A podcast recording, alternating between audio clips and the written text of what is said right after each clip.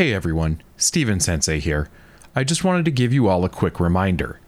The Dual Class Arena is scheduled to end on October 30th. That's this coming Wednesday.